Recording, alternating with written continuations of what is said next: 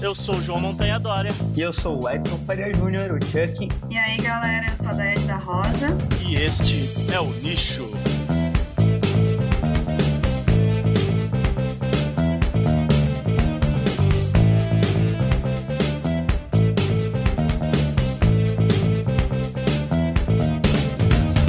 É isso aí, sejam bem-vindos então ao primeiro episódio do Nicho Podcast seu podcast de biologia e ecologia. Eu sou o João Montanhador e estou aqui hoje com Edson Faria Júnior. Fala galera, bom dia, boa tarde, boa noite, depende de que momento do cosmos vocês estão. E tô aqui também hoje com ela, a nossa convidada de hoje, que vamos falar um pouco sobre o trabalho dela, sobre os macaquinhos aí da ilha de Santa Catarina, Daiane da Rosa. Oi, Dai. E aí, galera, oi. Eu sou a Daiane da Rosa, popularmente conhecida como Dai. E a gente vai falar um pouquinho sobre os saguis hoje, esses bichinhos queridos, carismáticos, porém invasores na ilha de Santa Catarina. é isso aí, então. Para começar, vamos falar um pouquinho então sobre você, Dai. Como é que você chegou aqui no, no nicho? Como é que você escolheu estudar esses bichos e essa tua trajetória acadêmica até aqui? Bom, gente, é, eu comecei a minha graduação em Ciências Biológicas na Federal de Santa Catarina em 2006 e sempre trabalhando com mamíferos, sempre curti os vertebrados, então essa, essa paixão surgiu daí. Mas não tinha muita oportunidade para trabalhar com os terrestres em Santa Catarina, na, na, universidade, porque não tinha nenhum professor orientasse. E aí eu comecei a trabalhar com, com os aquáticos, fui trabalhar no laboratório de mamíferos aquáticos. Fala pra galera quem que, quem que eram esses mamíferos aquáticos aquáticos, né? Nem todo mundo lembra. Ah, vamos lá. Vamos lá, vamos lá. Eu trabalhei, eu fiz o meu minha monografia então, é, em Laguna, no complexo lagunar ali de Santo Antônio dos Anjos, onde tem uma população residente de Tursops tuncatus, que é conhecido pela, pela galera aí como é, boto da tainha. E eu trabalhei um pouquinho com, com etnobiologia também, que é essa percepção das comunidades tradicionais com relação à, à biologia dos animais, mais especificamente etnozoologia, que é a percepção dos animais em especial, né? Como essas populações os percebem. E esse foi a minha monografia, então. Eu trabalhei com, com os botos, boto da tainha.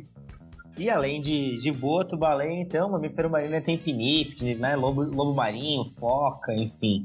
Vários Isso. outros bichinhos, só para saber quem são todos eles. E aí, quando surgiu a oportunidade de trabalhar com os terrestres, já estava indo para o mestrado na Universidade Federal do Paraná. E consegui um orientador bacana e tal, que topou essa orientação e aí eu fui trabalhar com o comportamento de, dos bichinhos terrestres, aí no caso Calitrix penicillata, que é uns, popularmente conhecido como sagui pela galera. E então, partindo do mar para a terra, vamos partir então do, da apresentação para o trabalho propriamente dito depois da musiquinha. É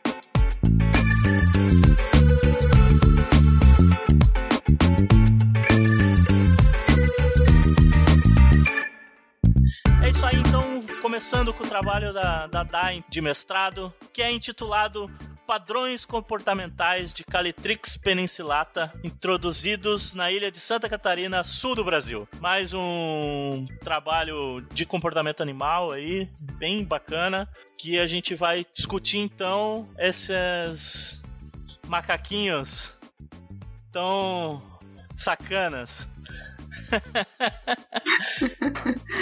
que ficam roubando comida da galera, mas esses não jogam cocô, pelo menos, a princípio. E se jogar também é um cocô pequenininho. não é isso, né? Então, para começar, né, acho que é legal a gente falar um pouco de quem é Calitrix penicillata, né? O saguizinho aí que você trabalhou no, no, teu, no teu mestrado. Tá, beleza, vamos lá então. É, o gênero Calitrix, ele é endêmico do, do Brasil, e tem a distribuição dele aí é, nos ambientes, nos biomas Caatinga, é, Mata Atlântica e Cerradão. Alguns também são amazônicos, né, da família Calitrichite.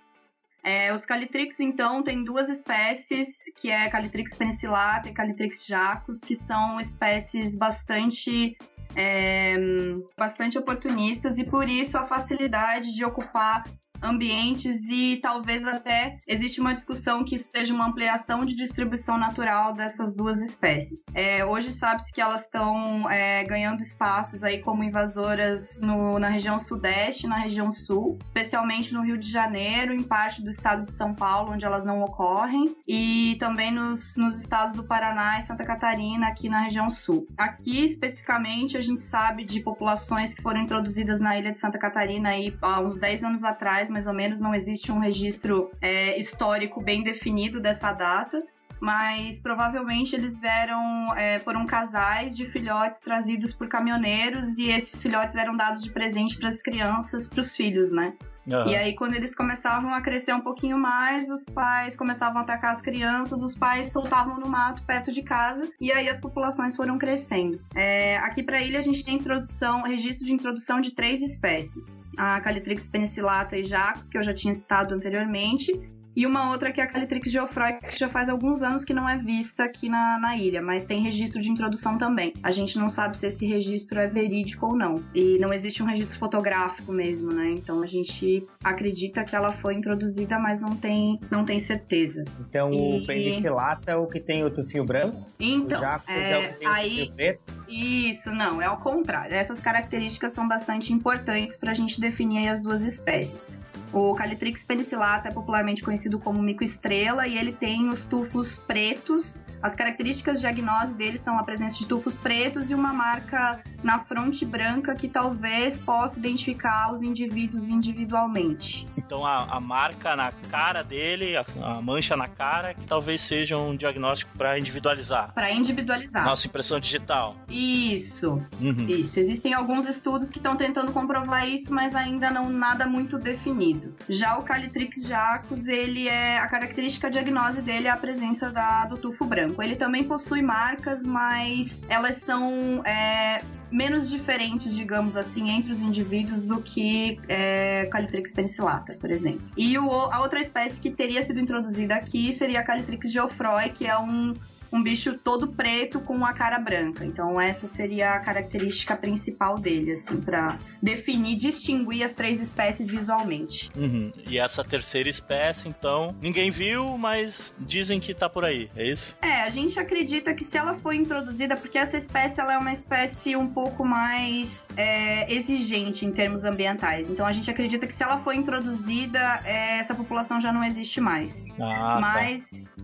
É, a gente não tem certeza. Exatamente por ela ser mais exigente, talvez ela esteja em ambientes onde a gente não consiga ver também, observar esses bichos. Então, né, é uma, é uma incógnita, na verdade. Mas as outras duas têm populações é, espalhadas por toda a ilha de, de Santa Catarina. Uhum. Deixa eu te fazer uma perguntinha, Dai. Se não pode ser simplesmente porque provavelmente o sagui do tufo preto e o sagui do tufo branco eles são mais populares entre pets, são mais difundidos aí como pet, então possa ter tido mais solturas na natureza, né? mais indivíduos potencializando o estabelecimento de populações do que o sagui da cara branca, do que o Geoffroy, por ser menos popular como pet, então teve menos soltura, e ou seja, é menos provável que ele conseguisse fundar uma população viável? É, bom, eu acho que, que em questão de pet, isso é bem mais atual do que as introduções. Talvez não aqui na ilha de Santa Catarina, mas nos outros locais onde ele é introduzido. É, com relação ao Geoffroy,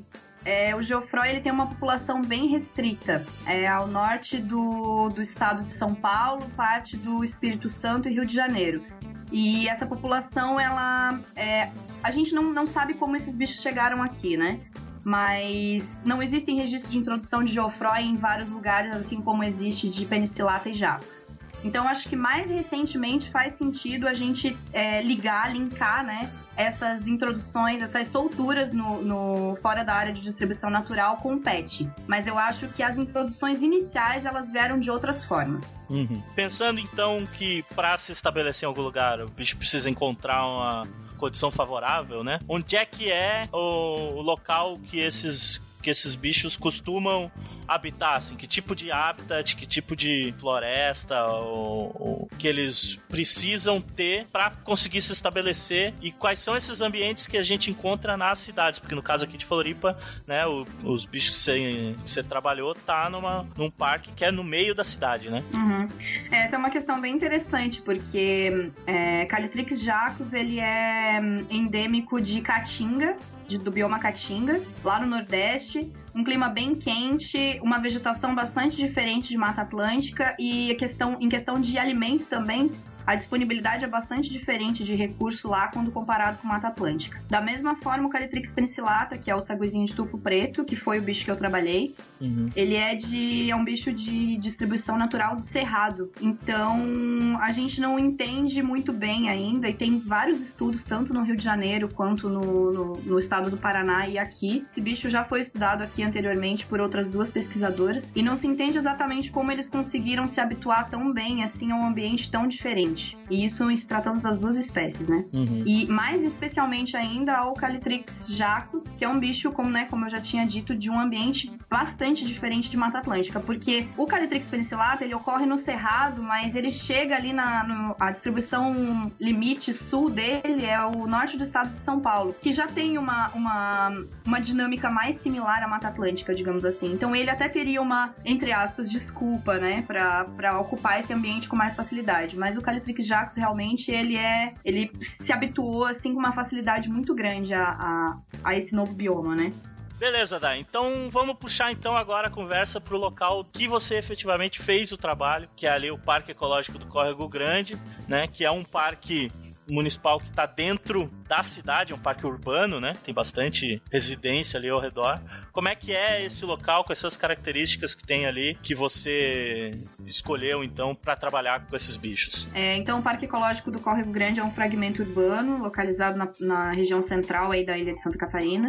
E a escolha dele foi principalmente porque ele é de fácil acesso, né? E a gente acredita que hoje, hoje tem aproximadamente 100 indivíduos da espécie Calitrix é, com características predominantes de penicillata. E, e a gente fala né, Calitrix com características predominantes de penicillata porque a gente pode ter indivíduos híbridos já é, presentes na ilha. Então a gente pode ter mistura de Calitrix penicillata com Calitrix E em outros estudos a gente já observou, né, já foi observado que que indivíduos híbridos dessas duas espécies têm características predominantemente de penicillata. Então, não, hoje, hoje em dia já não tem mais como a gente dizer, afirmar com certeza que o bicho é, não é híbrido, né? Uhum, então, então ter... isso é uma questão importante. Para conseguir fazer isso, então teria que capturar e tirar a amostra para identificar em laboratório, é isso? Isso, exatamente. Uhum. É, a gente, no início do trabalho, é, bom, já existiram outras duas pesquisadoras que trabalharam é, uma em Santa Catarina e uma especificamente no parque. Foram a Cristiana Santos, é, acho que ela trabalhou entre 2005 e 2006 na ilha.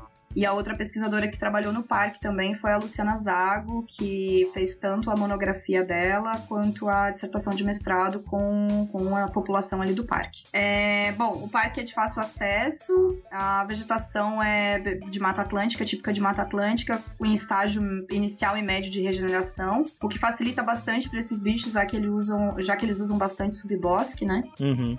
E esses, esses fatores foram os principais, assim, pela escolha do local, né? E por mais mais que a gente saiba que existam populações espalhadas pela ilha toda, tem alguns locais que são um pouco mais de difícil acesso, a gente não sabe exatamente por onde os grupos passam, então teria que existir um monitoramento de longo prazo, primeiro para descobrir qual que é a área do grupo, para depois a gente tentar um estudo em algum outro local. E ali, como a Luciana já tinha feito todo esse, esse levantamento, então ficou mais fácil da gente escolher um grupo de estudo, já que o meu foco não era ecologia, como foi o dela, e sim estudar o comportamento, né? Especialmente tentar inferir algumas, algumas coisas através do comportamento social, né? Desse grupo. Então foi escolhido um grupo apenas do parque, entre os cinco, para eu acompanhar nesse estudo. Uhum. Beleza. Então, passando então já pro comportamento então dos bichos, então como é que é o dia a dia desses animais na mata para então a gente entrar no, no, nas medições que você fez e tal e o, os resultados do trabalho? Bom, para primatas em geral, é, os, a gente chama de padrões de atividade ou padrões comportamentais, né? São basicamente quatro. é, ou eles estão deslocando, ou eles estão comendo, ou eles estão socializando ou em períodos de inatividade. Então a gente dividiu a, em categorias comportamentais que seriam essas quatro: comportamento de é, deslocamento, comportamento alimentar, comportamento social e períodos de inatividade. Uhum. Bom, o período de, de, de, atividade deles aí é eles acordam nos primeiros, primeiros horários do dia, logo que começa a clarear. Geralmente eles já se deslocam para um local onde eles vão se alimentar e tal, especialmente quando eles estão com filhotes em época de, de amamentação. As fêmeas se deslocam para esses locais de, de alimentação. Aí eles passam boa parte da manhã é, comendo. Quando começa a ficar né, um dia um pouco mais quente, especialmente no verão, eles passam esse meio do dia socializando, é, os filhotes brincando, os adultos se catando. E também em períodos de natividade, né, onde eles ficam parado, sem fazer nenhum outro movimento. É, o meio da tarde também é, é basicamente alimentação e, e, entre esses períodos bastante deslocamento, né? Entre as áreas de atividade. Eles têm isso bem marcado, assim. Áreas onde eles fazem cada uma das. cada uma das, das dos comportamentos, né? Cada um dos comportamentos. Então, se tu chegar pro macaco, virar para ele e falar assim, ah, vai se catar. Isso não é grosseria para ele. Não, não é grosseria pra ele. Entendi. Talvez ele te fale que não tá na hora. É, ou no lugar, né? É, exatamente, ou no lugar. Eles têm lugares específicos pra essas coisas. É, vai virar pro tio e falar, sai daqui, ô peladão. É isso aí. Né? Ai, beleza. Massa, né? Então esse é o dia a dia dos bichos lá no campo. E o teu dia a dia no campo, como é que era? Pô, esse dia a dia aí é cansativo, viu? Eu acordava quatro e meia, cinco horas da manhã, especialmente no horário de verão. Os dias às vezes duravam para mim 14 horas em campo acompanhando eles da hora que amanhecia até a hora que escurecia, que é a hora que eles vão para a árvore de, de dormida, né? Uma árvore que eles escolhem, todos os indivíduos do grupo e dormem no mesmo lugar. Essa árvore varia de dia para dia ou não? Varia, varia de dia para dia. Sim. Dentro da, da, área de vida deles, né? Esses bichos são Sim. territorialistas e tal. Então, dentro da área de vida, eles, eles têm algumas árvores que eles escolhem para dormir. E aí eu chegava em campo então, começava a preparar todo o material e esperava, né? Já chega, ainda, chegava ainda escuro e esperava até eles começarem os primeiros movimentos. A partir daí eu começava a fazer o que a gente chama de, de, de scan, né? Que é de 10 em 10 minutos se anota o que todos os indivíduos do grupo estão fazendo, né? Então, a partir daí começava meu dia e o, e o dia deles também, né? Uhum. E com certeza os dias mais difíceis foram no verão, em horário de verão. É, eu acho que teve em janeiro e dezembro, dezembro de 2014, janeiro e fevereiro de 2015, eu cheguei a passar 15 horas em campo, acompanhando o grupo. Nossa. Então, acho que foi, é, foram os períodos mais cansativos, mas mas é bacana, cara. Você vê, você vê os filhotes, você vê eu vi investidas do macho com relação à fêmea em períodos reprodutivos, que é bem legal também. É um comportamento bastante diferente, né? Uhum. E. Cantada, assim? Não, não é tipo cantada. Ele é mais agressivo mesmo. Ele é um pouco mais incisivo, digamos assim. Tem uma pegada, assim, né? Tem, tem uma pegada forte. Nossa. Mas então, basicamente, tu chegava de manhã cedo no campo, encontrava o teu grupo de macacos e passava todas essas horas seguindo eles? Exatamente. Na verdade, é, eu não encontrava eles na. Quer dizer, claro que eu chegava e já ia direto pro local, né? Porque na tarde anterior eu acompanhava o grupo até a árvore onde eles iam escolher para dormir. Eles não costumam trocar de árvore durante a noite. Então, se eles dormiram naquela árvore, eles vão acordar nela no dia seguinte. Então, eu fazia sempre isso, né? Era um ritual, assim, para no dia seguinte eu chegar lá, eu sabia que eles já estavam naquela árvore. Então, né, não uhum. ia ser um trabalho eu conseguir encontrá-los. Eu já sabia que eles, que eles estariam lá. Mas então, a gente sabe que biólogo no campo usa uma indumentária, toda característica, né? Tem um estereótipo, assim, popular meio engraçado.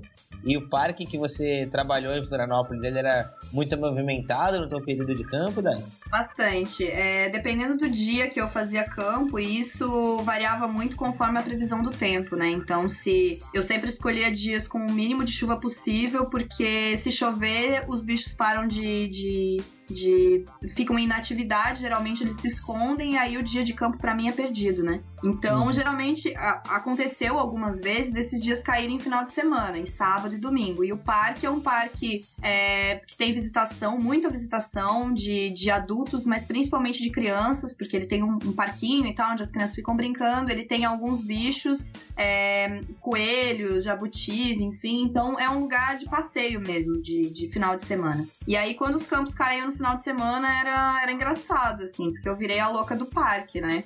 Eu Pagou muito uma... mico, então. Muito. Paguei sagui, literalmente. Pagou sagui, é isso. Eu andava de, de galocha, né? É porque tinha alguns locais que, que o meu grupo frequentava que eram áreas alagadas para mim, né? Para caminhar, então ficava difícil de tênis. Então eu usava galocha, uma calça mais fina possível, com daquelas que, né, você consegue tirar, vira short, porque no verão era insuportável o calor. Então, às vezes, mesmo com mosquito, eu topava parada e, né, ficava de short. É, camiseta de manga longa para não ser tão picada e um colete cheio de bolsos para caber GPS, é, relógio, um lanchinho no meio do dia. E esse, essa foi uma, uma, uma, história complicada também, porque eu não podia sair para comer, né? Então, e geralmente eu tava sozinha em campo. E isso dificultou um pouco as coisas também, porque aí ou eu levava a minha comida, o meu lanche, enfim, ou eu ficava o dia todo sem comer, né? Então era meio tenso, assim. Mas, mas eu, foi isso, assim. Eu virei a louca do parque, andava com um facão na cintura, então a galera me olhava assim meio estranho, né? Algumas pessoas perguntaram se eu era do Ibama, outras pessoas perguntaram se, se eu era a nova cuidadora do parque. Mas aí depois, no final, todo mundo já sabia que eu tava ali acompanhando o Sagris, e aí a galera fazia pergunta, e ficou bem bacana, assim, bem legal. Quanto tempo que você ficou seguindo eles assim?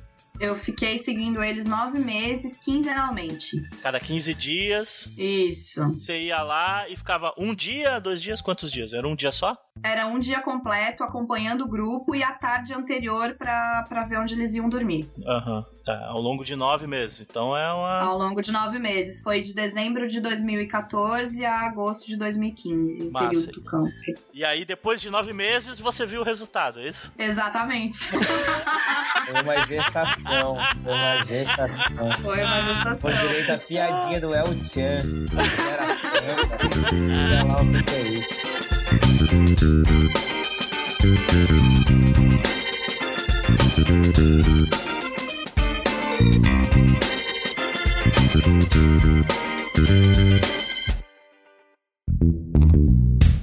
E agora, partindo então pro comportamento dos macacos mesmo, né? Você tinha algumas características no comportamento que você usava para definir o que, que era o que. Então vamos explicar agora exatamente quais são os comportamentos que você registrou a, ao longo desse trabalho e falar um pouquinho sobre a proporção deles com a, ao longo do dia e tal, que é a primeira parte do teu uhum. trabalho, né? Sim, sim.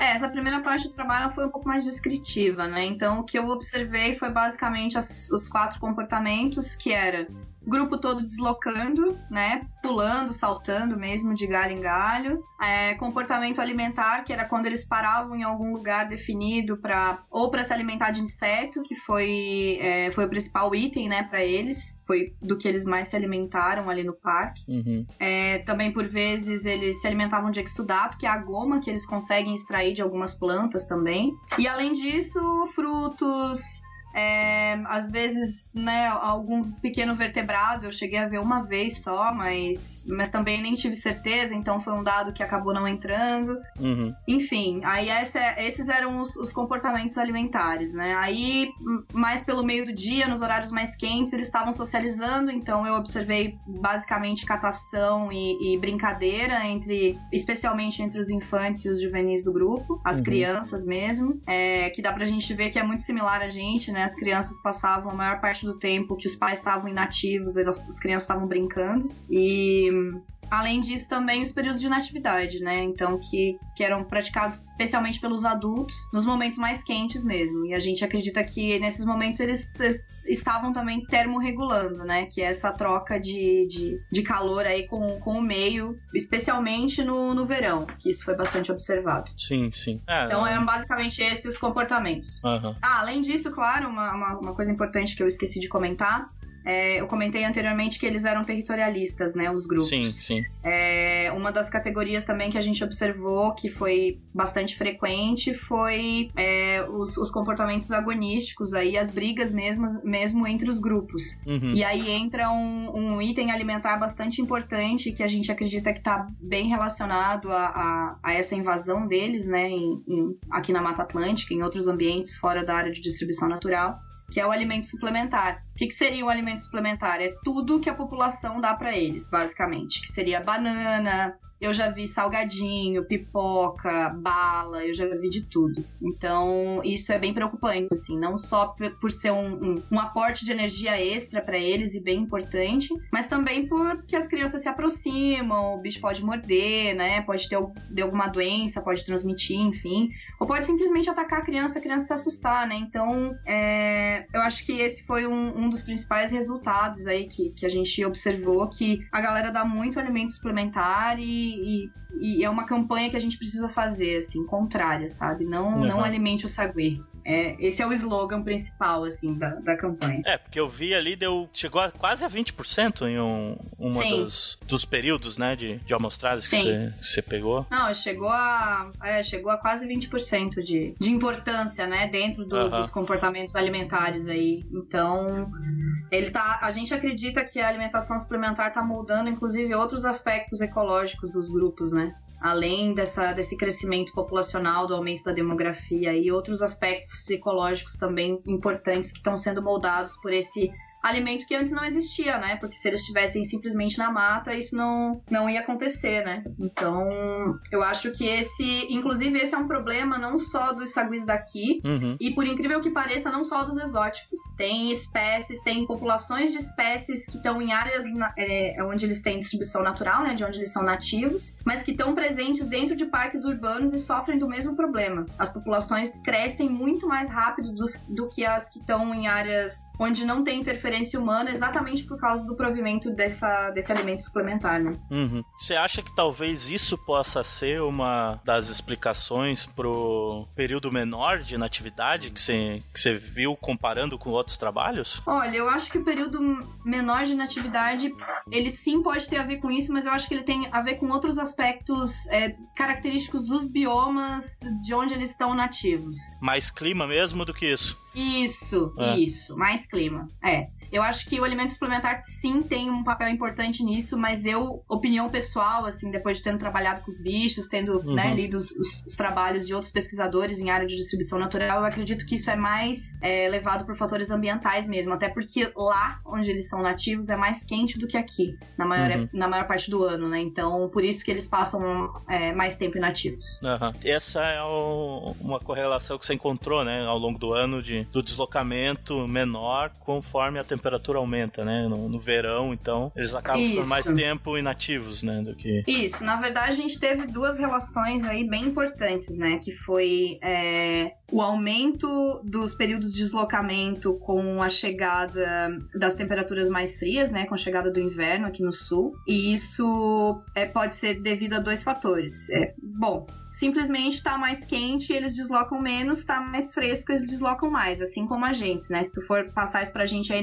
dias de sol mais quente, que tá fazendo 32 graus, você prefere ficar no ar-condicionado quietinho em casa do que sair na rua, né? Então eles adotam essa mesma estratégia. E além disso, também pela disponibilidade de recurso, né? É, quando chega no inverno aqui, eles se alimentam muito de insetos. E os insetos são muito mais abundantes no verão do que no inverno. Uhum. Então, quando chega o inverno, tem menos inseto. Então, eles precisam correr atrás de outras coisas. E como o alimento suplementar é, é, tem a mesma frequência, né? O ano todo. mais ou menos a mesma frequência o ano todo. Então, quando diminui os insetos, o alimento suplementar continua na mesma frequência e as árvores de exudato também, eles precisam correr atrás de outras coisas. Então, geralmente, eles vão atrás de, de né, frutos, de pequenos vertebrados, enfim, eles têm que dar um gás maior aí para conseguir manter a, a, né, a mesma quantidade de alimento ingerido, digamos assim. Mas então talvez, pelo que você tá falando, pode ser exatamente esse esse alimentação suplementar que é dada para os bichos ali no parque, que tem, esteja levando então esse aumento da população tão grande. Pelo que você viu, a, essa população que você estava seguindo teve quantos nascimentos de filhote foram? Foram oito,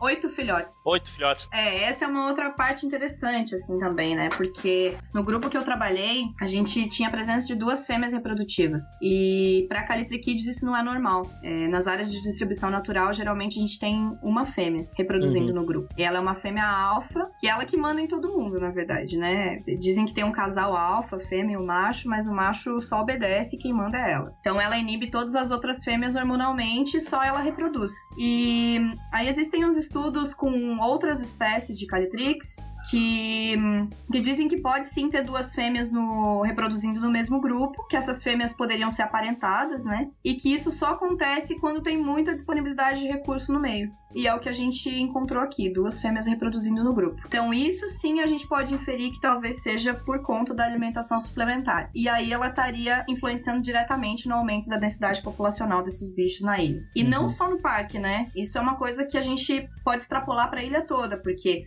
eu acho que todos nós já vimos aqui alguém dando banana para os macacos perto de casa, né? Tem até já, lá já. As, as, plataformas de alimentação. Eu morei no Campeche já e lá tem um grupo de Calitrix jacos que sempre passava perto de casa e quase todos os meus vizinhos tinham plataforma de alimentação, deixavam fruta para os bichos. Então os bichos tinham Inclusive, eles moldam os percursos diários deles por conta das plataformas de alimentação nas casas da, da, da galera, assim. Sim, né? Então, os, os, bichos não são burros, né? Tem comida de graça ali, vamos lá, né, cara? Exatamente, exatamente. É. Vão se esforçar para quê? Se tá tudo ali fácil, né? Lógico, exatamente. E isso vai acabar, né, aumentando, assim como a minha barriga, o tamanho da população dos bichos. não, com certeza. Eu acho que já tá numa, numa situação assim, é, eu diria, eu acho que a gente, né, que, que que, tem essa visão um pouco mais é, biológica da, da, da, invasão, né, dessas espécies exóticas, eu já diria que isso já está numa situação insustentável. Mas eu acho que as pessoas, população em geral, só vai conseguir ver, só vão conseguir ver isso quando começar a interferir diretamente na vida delas. É, o que, que pode acontecer? Que eu acho que vai ser é, um, um condicionante, vai ser assim, tipo, aquele momento onde beleza, a gente precisa fazer alguma coisa. É, a hora vai que ser, por exemplo, ficha, né? Exatamente. Vai ser, por exemplo, quando os macacos do parque começarem a atacar as crianças. E isso já aconteceu, inclusive, na minha frente. Não é uma coisa frequente ainda, mas vai começar a ser cada vez mais frequente se a população continuar aumentando, né? Uhum. Então, e aí extrapolando para o resto da ilha, eu acho que esse é o principal problema, assim. Enquanto as pessoas não se conscientizarem de que não pode alimentar o sagui e que não é para ter pena do sagui, porque ele tem que ir no mato comer, né? Ele não é como a gente que, enfim, né, mora mora numa casa, enfim. Para ele a, parada é outra, né? As coisas uh, são diferentes. Então a gente precisa deixar que os bichos, né, consigam lidar com essa situação por eles mesmos, e não interferir, influenciar tanto, né? Uhum. É, e, e o que que daria para fazer, por exemplo, que não tem ah, predador é. suficiente aqui, né? Sim. Então, essa é uma pergunta bastante complexa, assim, porque existem duas, duas linhas de pensamento com relação às espécies exóticas que foram introduzidas nos últimos anos. E aí não se, só se tratando de primata, né, mas, mas falando de geral aí. Uhum. É, tem alguns biólogos que acreditam que, beleza, se os bichos foram introduzidos e estão se adaptando ao ambiente, então deixa eles lá que tá tudo bem. E a outra linha é aquela mais radical. Quer dizer, eu acho que as duas são radicais, na verdade, mas essa é a mais radical a um primeiro momento pra gente, porque é a que fala, beleza, vamos eutanasiar os bichos, vamos Exterminate. matar tudo e é isso aí. Exatamente, exatamente. Para ilha hoje, alguma delas seria viável? Claro, deixar eles aí como tá. Em algum momento eu acho que vai dar algum problema. É, uhum. Exterminar seria viável a não ser que existisse um investimento absurdo em equipe, em material. E mesmo assim eu acho muito difícil, viu? Porque só para localizar os bichos já é complicado. É, o sul da ilha, que é um, um lugar que nunca foi estudado, assim, a, a, Cristina Santos, ela até deu né, uma, uma abordada assim, em alguns aspectos da, das introduções lá no sul da ilha, mas lá eu, eu, o que eu vejo mais é Calitrix jacos, assim. Tem muitos grupos de Calitrix jacos. Mas eles dominaram, assim. É impressionante. Em todo lugar que você passa, você escuta aquele assoviozinho de sagui. E isso também pro norte, enfim, todos os lugares que eu vou. Ratones, que era onde a Luciana Zago morava, que foi a pesquisadora que trabalhou ali no, no Parque Ecológico do Córrego Grande também. Uhum. Só na, na casa dela, que é no topo do morro lá, virado pra, pra lagoa, tinham mais de seis grupos de Calitrix penicillata. Olá. E de vez em quando aparecia alguns jacos. Então, assim, eles tomaram conta mesmo. Definitivamente, assim, eu não consigo pensar numa forma de controle. É, existem sim métodos de, de, contenção hormonal das fêmeas ou, ou, física mesmo, né? Que estão sendo testados, mas para populações introduzidas pequenas, né? Tipo um, dois grupos, porque daí você consegue capturar todos os bichos e fazer a intervenção cirúrgica nas fêmeas se precisar ou nos machos, enfim. Uhum. Mas aqui isso fica inviável, né? Então eu não consigo ver uma saída pra, pra ilha nesse momento, assim. É, pois é. Aí vamos ficar com. Vai virar a ilha dos macacos, né? Exatamente, exatamente. Uhum. Macacos com magia. É, o que acontece, o que acontece muito é, é, predação por gato, cachorro. Isso acontece inclusive lá no parque. Eu não cheguei a ver, mas a Luciana Zago acompanhou um, um, um filhote sendo predado por um gato lá dentro do parque. Ah, sim, então, gato é é, isso acontece, mas eles, assim, não tem predador natural, né? É uma coisa uhum. que, que não tem controle mesmo. Controle natural, né? Obviamente. E até tem, tem. A gente sabe que existem oito casais de, de, de gavião pega-macaco na ilha, que seriam os principais predadores dessa espécie, mas que, que eles não dão conta, né? Porque a população tá crescendo muito, mas. E o efeito deles em outras espécies? Quais seriam, talvez, a, a que possa ser mais atingida, assim? É, o único primata que, que a gente tem distribuição para ilha é o macaco prego, que é, é, acho que das únicas espécies, acho que fora o macaco prego, para o estado de Santa Catarina a gente tem mais o, o bugio também, mas para ilha, para ilha só o prego. Então esse bicho a princípio, ele, os, os Calitrix, eles, é, habitando a ilha, eles não competem com nenhum outro primata, porque os pregos utilizam o extrato mais superior da floresta e os saguis ficam no, mais no subbosque e nos estratos mais baixos, né, da floresta. E o, o prego, ele também é um pouco mais restrito, assim, né, alguns tipos de, de ambiente, então... Que eles chegam a comer ovo de ave ou não? É, chegam... Essa linha aí. Isso. É, no Rio de Janeiro, é, em alguns estudos realizados lá, é, foi observado muito, muita predação de ninho, tanto de ovo quanto de imago, é. Imago não, não é essa palavra. É, imago é o que faz magia lá no, no Harry Potter. Meu Deus, mudei. Mas aqui na ilha, é, a Cristina Santos fez inclusive um, um tra o trabalho dela, que foi um artigo publicado na, na Biotemas aqui da, da UFSC mesmo, ela fez um experimento com ninhos artificiais e ela não teve um resultado significativo com relação à predação de ninhos. A Luciana Zago acompanhou no parque uma vez a, a investida do grupo num ninho, mas ela não conseguiu ver se eles predaram ou não. E considerando que ela acompanhou durante quase dois anos e meio e eu durante mais quase um ano e a gente não observou nada, eu não acredito que essa interferência aqui, pelo menos na ilha, seja significativa. Então, sim, eles podem predar, mas aqui, pelo menos a gente não observou. Uhum. É, ainda tá meio nebuloso o que, que pode acontecer. A gente então, né? acredita né? que duas coisas. Eles podem interferir sim nas populações de aves de algumas espécies, né? Preferencialmente espécies menores. E também, como eles exploram o exudato, né? Que é a goma de algumas árvores, o que eu observei também, isso foi um insight que surgiu agora mais recentemente. É que as árvores estão secando e essas espécies são nativas, então talvez com a, a super exploração dessa goma, né, por parte dos grupos, algumas espécies podem começar a diminuir. Algumas espécies vegetais, né, da qual eles, eles extraem essa goma podem começar a desaparecer aí da ilha. Mas isso daí já seria né, um, um outro trabalho para uma outra pessoa verificar se isso realmente pode acontecer ou não. Isso sim, eu acho que seria bastante com preocupante certeza, aí, né? Imagina se secar as plantas tudo. Claro que são algumas espécies, né? Mas. Não, sim, mas mesmo com assim. Com certeza já seria um impacto gigantesco. Eu tenho uma pergunta mais filosófica. Fala. Manda ver. Dai.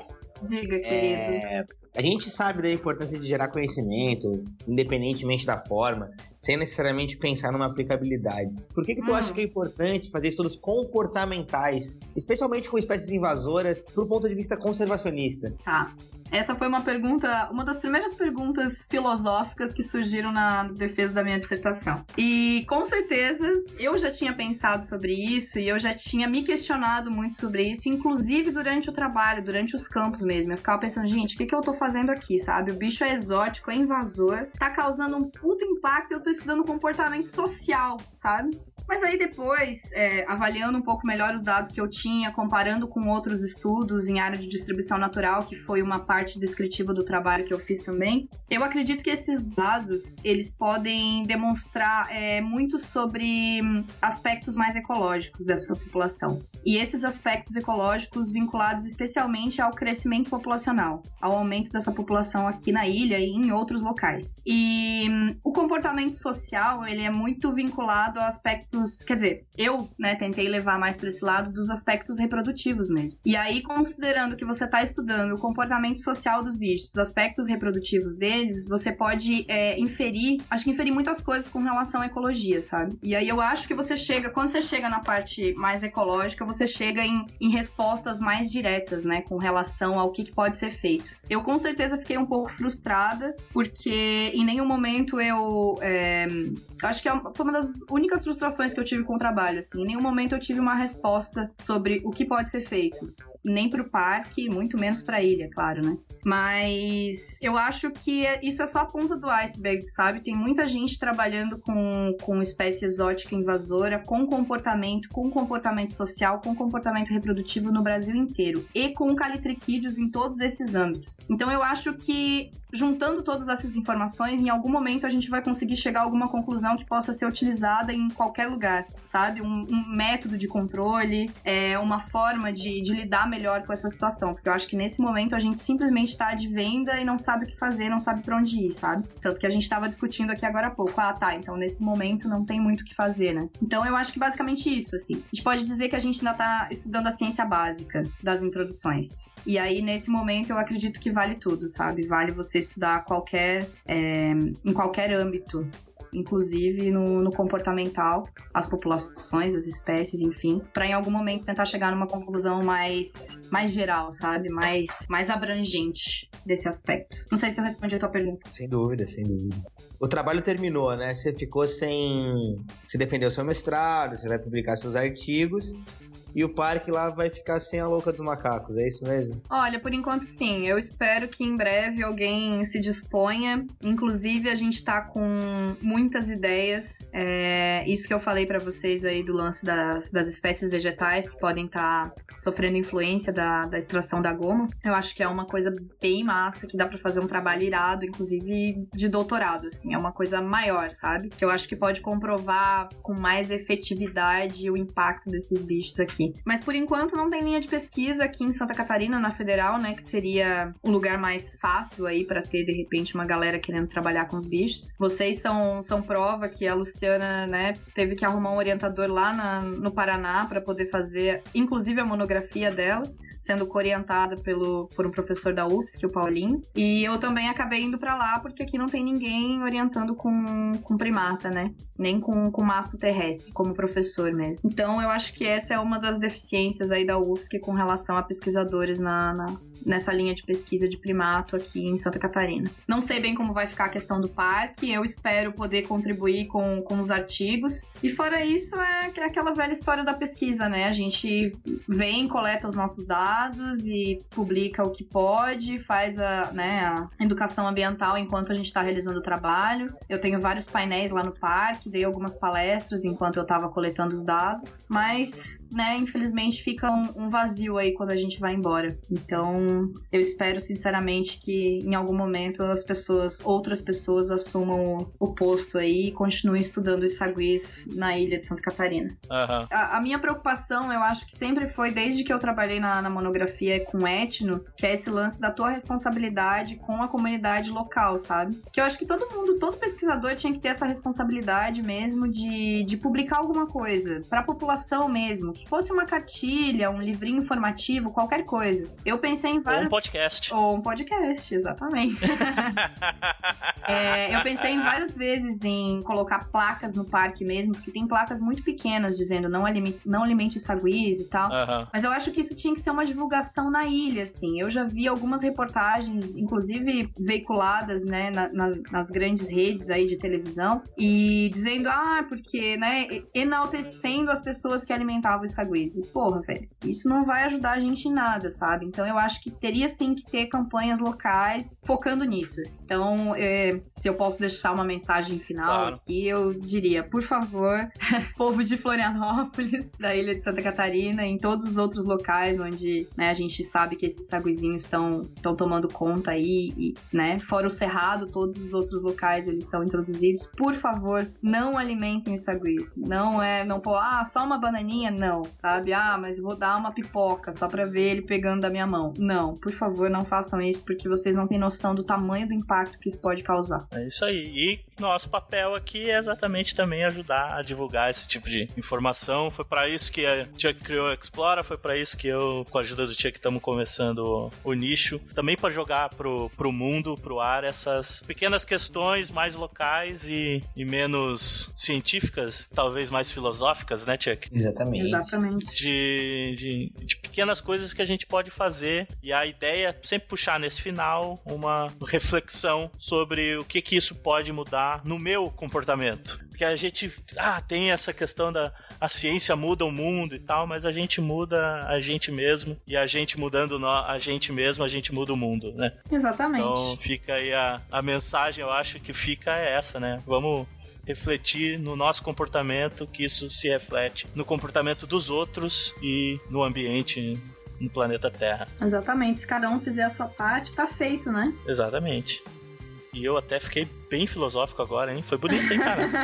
bonito, bonito. Olha só, foi bonito. E bonito ficou esse podcast aqui com a linda da Daiane e da Rosa, minha grande amiga. Obrigada, amores. Valeu demais. Foi um prazer tê-la aqui nesse primeiro episódio do, do Niche Podcast, né? É um prazer tê-la aqui, Chuck, também. Uou! Como meu colega e visionário do mundo podcastal aqui hoje. A, a, a, a, intensidade desse prazer é, é recíproco, né? Pena que estamos longe, mas né, é sempre um prazer estar estar falando com vocês e, acima de tudo, né, sempre um prazer poder estar contribuindo com ferramentas diferentes para divulgar um pouquinho desse nosso conhecimento científico maravilhoso, gerado todos os dias em tantos lugares que não chega em muitos lugares que poderia chegar. Então, eu sou né, um, um defensor de que quanto maior a variabilidade das estratégias, mais melhor, né? Então, contem comigo. E é isso aí. Muito obrigado pela participação de vocês dois, Chuck e Dai. Nos vemos numa próxima oportunidade no Nicho Podcast. Fiquem com a mente sã e uh, o alimento na bolsa e não na mão do macaquinho. E é isso aí. Até mais. Valeu, não alimentem os macacos. Se alimentem de macacos. Não, não, não, não. Falei. Se tiver de comida, dá pra mim.